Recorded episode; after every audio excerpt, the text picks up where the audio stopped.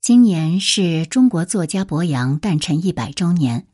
博洋，一九二零三月七号至二零零八四月二十九号，生于河南开封，原名郭定生。一九四九年迁往台湾，报人、作家，代表作《丑陋的中国人》《中国人史纲》博洋版《资治通鉴》。三十五年前。他的一部《丑陋的中国人》风行天下，他狠批中国人的劣根性，震动海内外。在当时中国的话语体系里，他的言论称为尖锐的匕首，刺痛和惊醒国人。中国文化史中从来就有伯阳这样的人，但能正常存在的极少。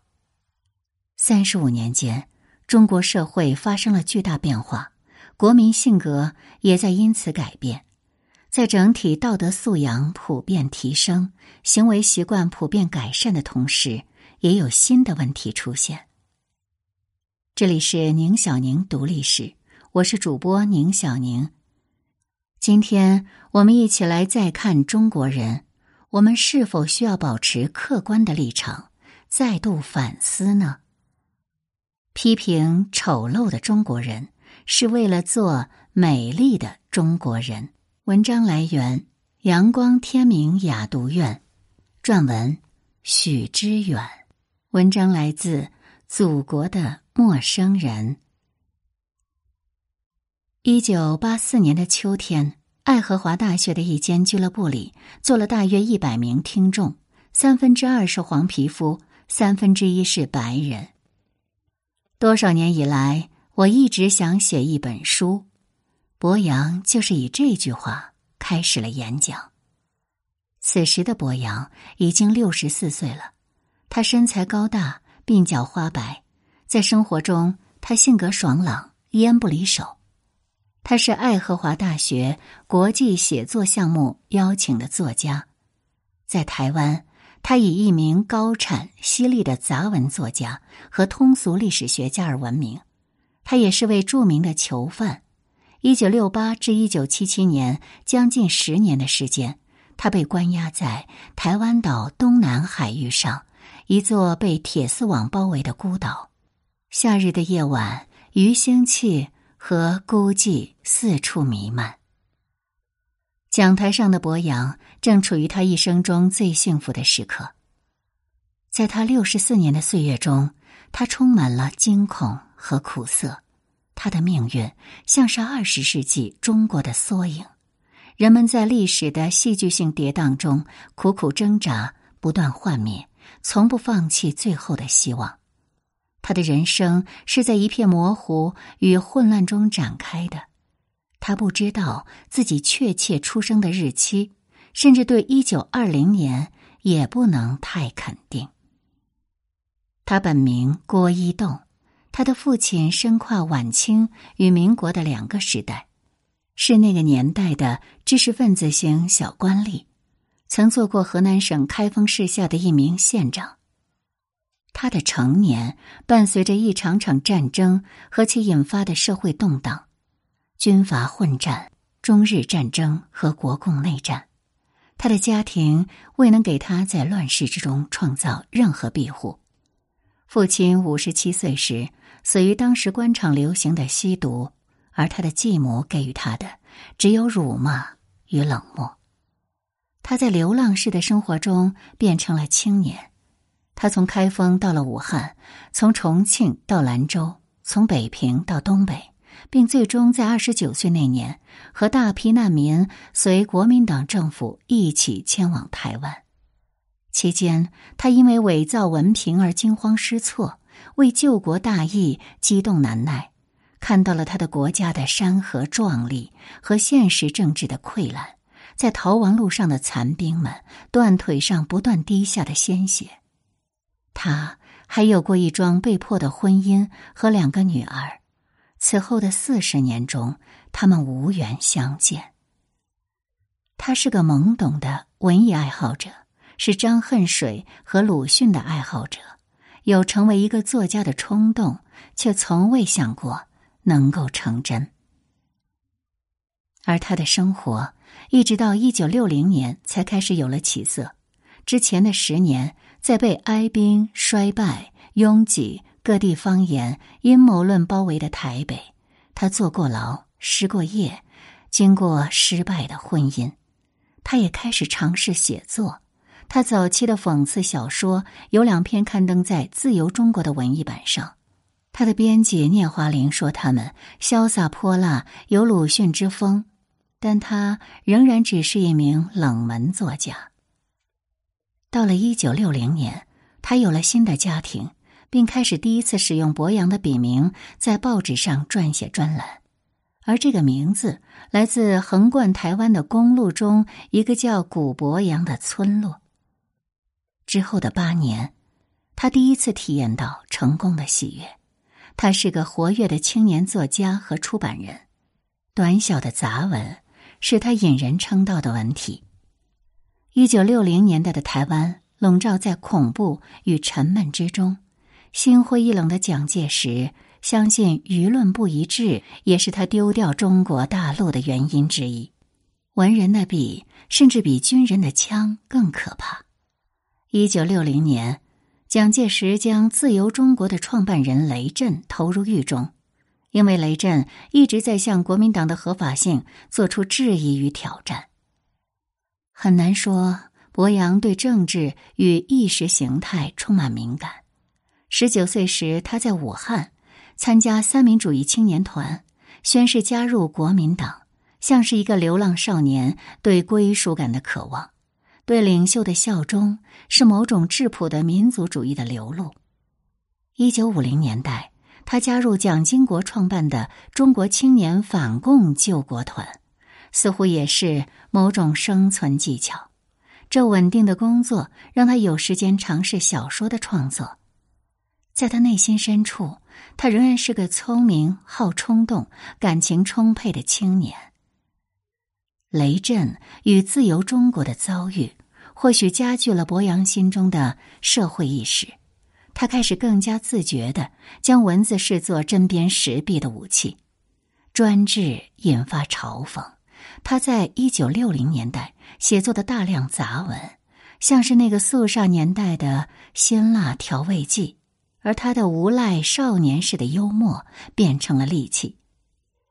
他讽刺警察局的道貌岸然，在墙壁上所贴的“做之师、做之君、做之亲”的标语，将他们称作“三座碑”。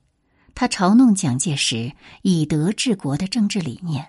他也感慨社会风气的虚伪，他没有直接去挑战政治权威，却从生活的棱镜中看到一个扭曲的社会，或许蕴含着更深层的悲剧。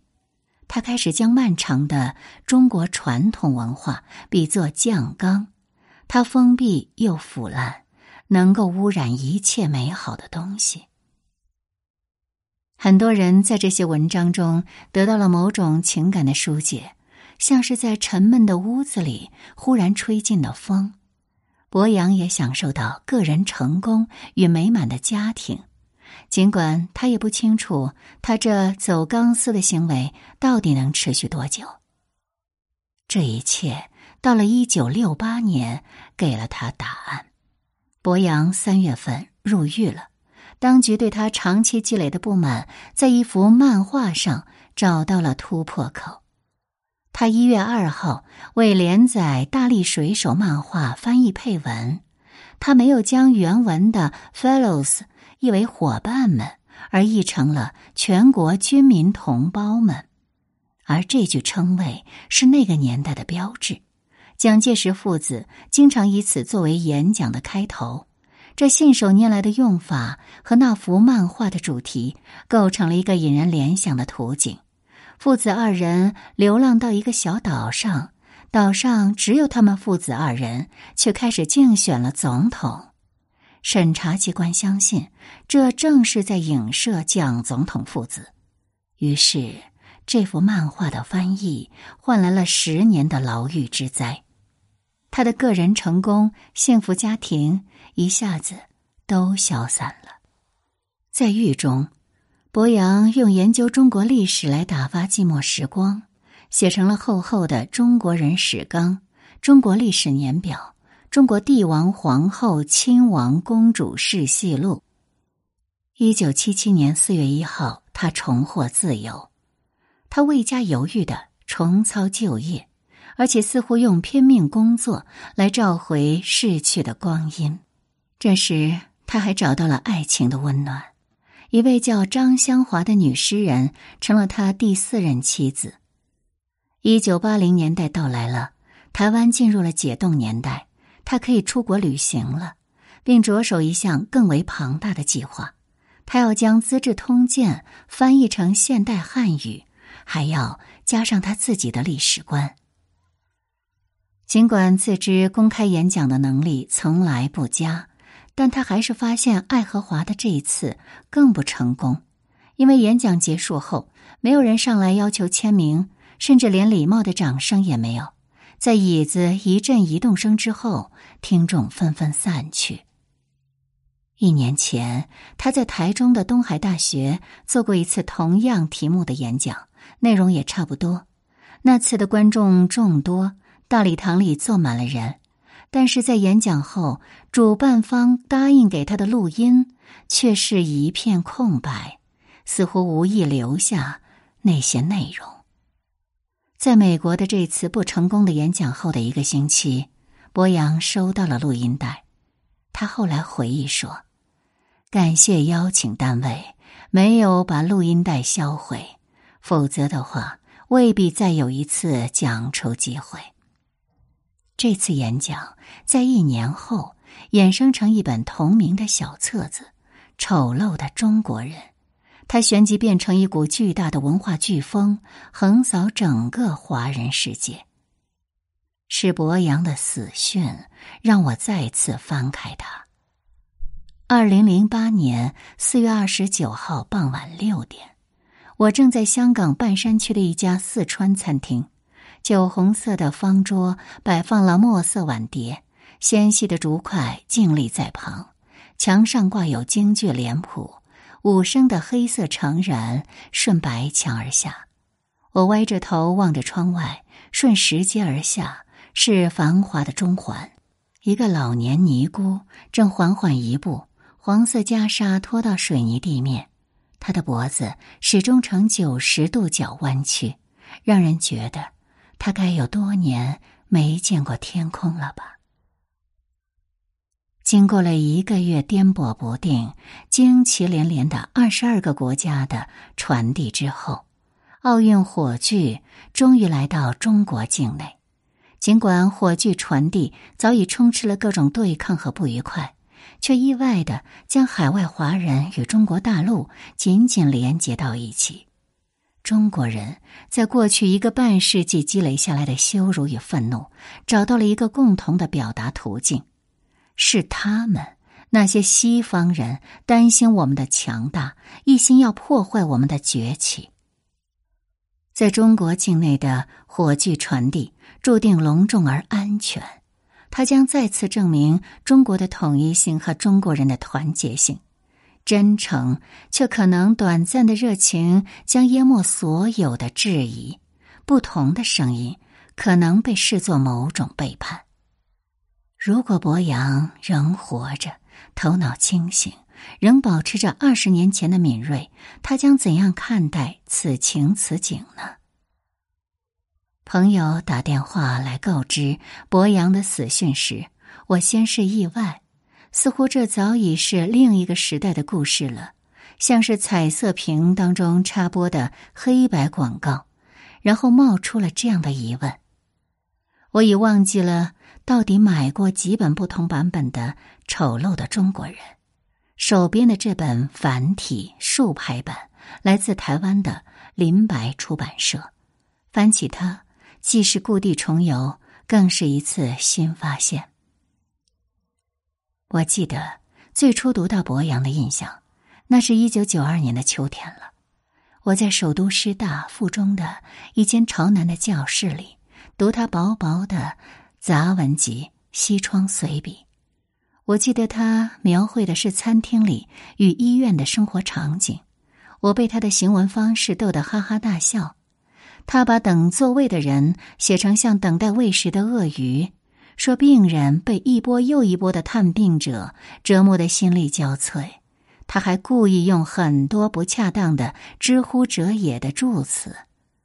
我大致理解他要表明的意思：中国人吵闹不洁，缺乏秩序，没有见义勇为的勇气，自私。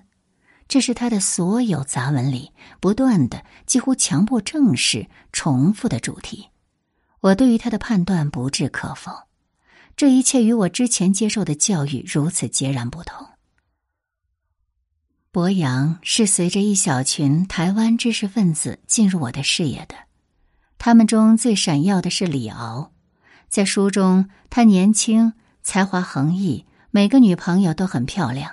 对权威的反抗更淋漓尽致，以李敖为坐标，向上推到雷震、殷海光，向下则到龙应台。这些年龄不同、性格各异的人在同一时间进入我的视野，我对于他们的主张不置可否，他们的命题我难以理解，但我隐隐的感到他们类似的气质，他们总在质疑与批判。或许还有一种自命的悲壮感，这些都对一个十六岁的少年来说构成了致命的吸引力。在这一小群人当中，博洋的角色有点模糊，尽管他和雷震、李敖一样坐过牢，我怀疑是他那太过滑稽的文风消解了他的严肃性，他的身上没有一点精英知识分子的气息。我还太年轻。九十年代的中国，扎进了消费文化带来的新世界。年轻人的偶像换成了企业家和娱乐明星。高速增长的经济带来了繁荣景象。中国人的自信心因为物质的积累迅速膨胀。知识分子在社会中的地位迅速边缘化。在这样的自足中。谁会有兴趣重提丑陋的中国人呢？即使李敖二零零五年大陆行，他所带来的旋风式的效应，更多像是个明星人物，而非思想上的启发。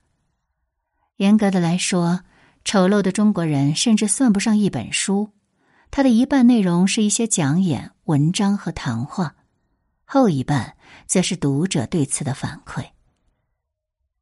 除去结构的松散，它的内容也谈不上新意。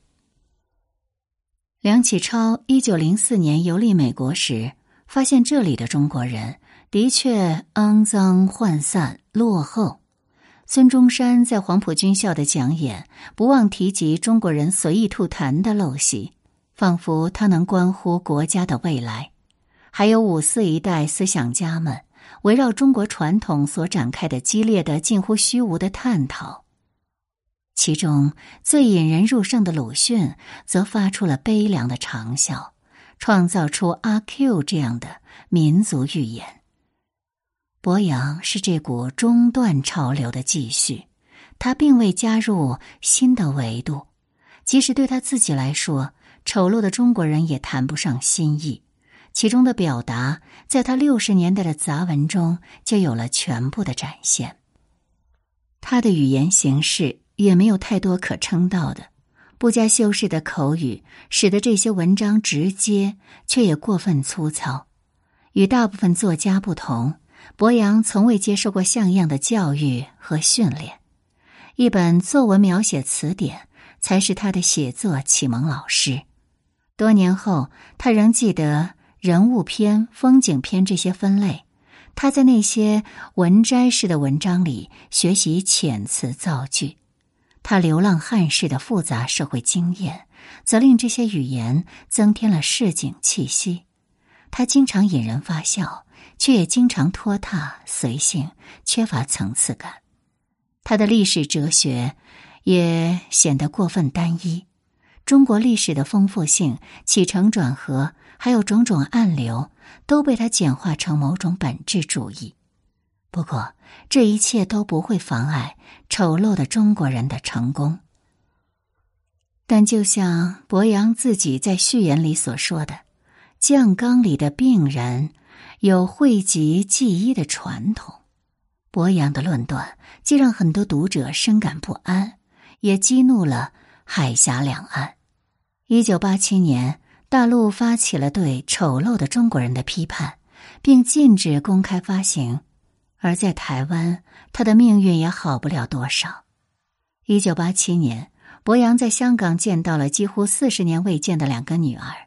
一年后，他又回到了故乡。他和女儿们一张合影，让人感慨岁月的蹉跎。长女东东已经是个典型的农村妇女的模样。一九九三年三月，博洋最终完成了七十二册的白话《资治通鉴》的最后一本。这个史诗般的工程消耗了他整整十年，他通俗历史学家的身份上升到新高度。除去一九九六年出版的口述回忆录，他几乎再没写过什么。他仍然偶尔出席一些研讨会，但很大程度他已成为一个历史人物，像是某个时代、某种思潮的活化石。在某种意义上，他仍然保持着年轻时代的冲动。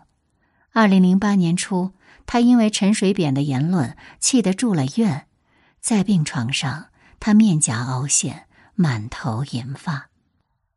我重读了《丑陋的中国人》，他的回忆录，还有三册的《中国通史》，不知是出于对一个刚刚逝去的老人的本能的善意。还是我更能理解人生的复杂性，他们都让我增加了对博洋的尊敬。他不是个敏感与深刻的作家，也不是能探索历史复杂性与动力的历史学家，但是他的单纯、诚实与旺盛的生命力却让人叹为观止。他是个流浪儿，经过商，卖过矿场的坑木，办过报纸。当过小学、中学、大学教师，他昔日最大的梦想就是有一枚金戒指和一顶钢盔。他在种种变动中，仍然逆流而上。在整整十年的牢狱生涯之后，他仍能大声的说出“丑陋的中国人”。在私下里，他仍是个随时起身打抱不平的人。他像个劳工一样在书桌前工作，饱受视力退化的困扰，只期望能将失去的时间抢夺回来。他在回忆录里这样感慨：一个人生活在世上，就好像水泥搅拌器里的石子一样，运转起来以后身不由己。那么，在他的一生。